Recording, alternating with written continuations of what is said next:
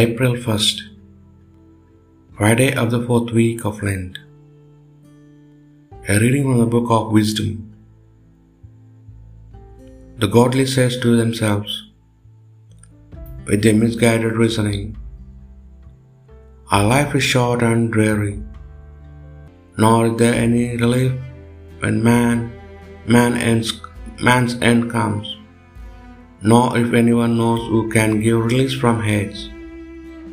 Let us lie in wait for the virtuous man, since he annoys us and opposes our way of life, reproaches us for our breaches of the law, and accuses us of playing false to our upbringing. He claims to have knowledge of God and calls himself a son of the Lord. Before us he stands, a reproof through our way of thinking. The very sight of him weighs our spirit down. His way of life is not like other men's. The paths he treads are unfamiliar. In his opinion, we are counterfeit. He holds aloof from our doing as though from filth.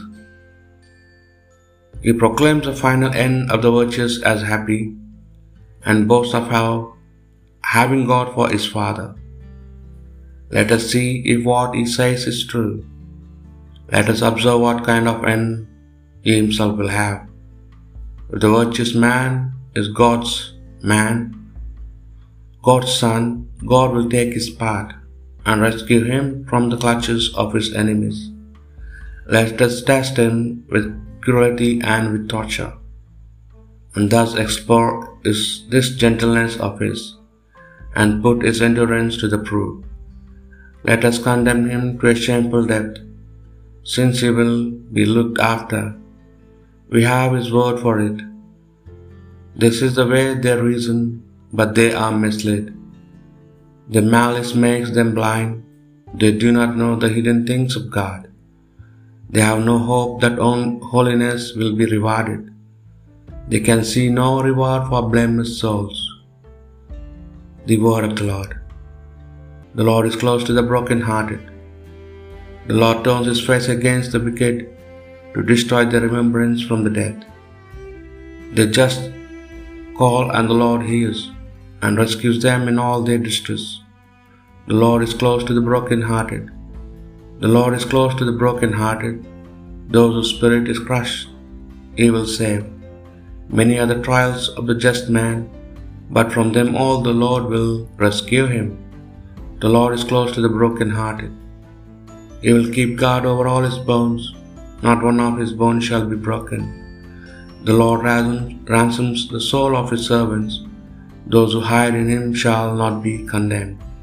The Lord is close to the broken-hearted. A reading from the Holy Gospel according to St. John. Jesus stayed in Galilee. He could not stay in Judea because the Jews were out to kill him. As the Jews feast, Jewish feast of tabernacles drew near. After his brother had left for the festival, he went up as well, but quite privately without drawing attention to himself. Meanwhile, some of the people of Jerusalem were saying, Isn't this man they want to kill? And here he is speaking freely, and they were having nothing to say to him. Can it be true the authorities have made up their minds that he is the Christ? Yet we all know where he comes from. But when the Christ appears, no one will know where he comes from. Then, as Jesus taught in the temple, he cried out, Yes, you know me, and you know where I came from. Yes, I am not come of myself. No, there is one who sent me, and I really come from him.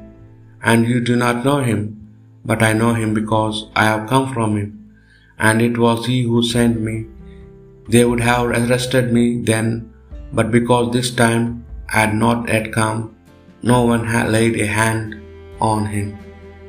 The Gospel of the Lord.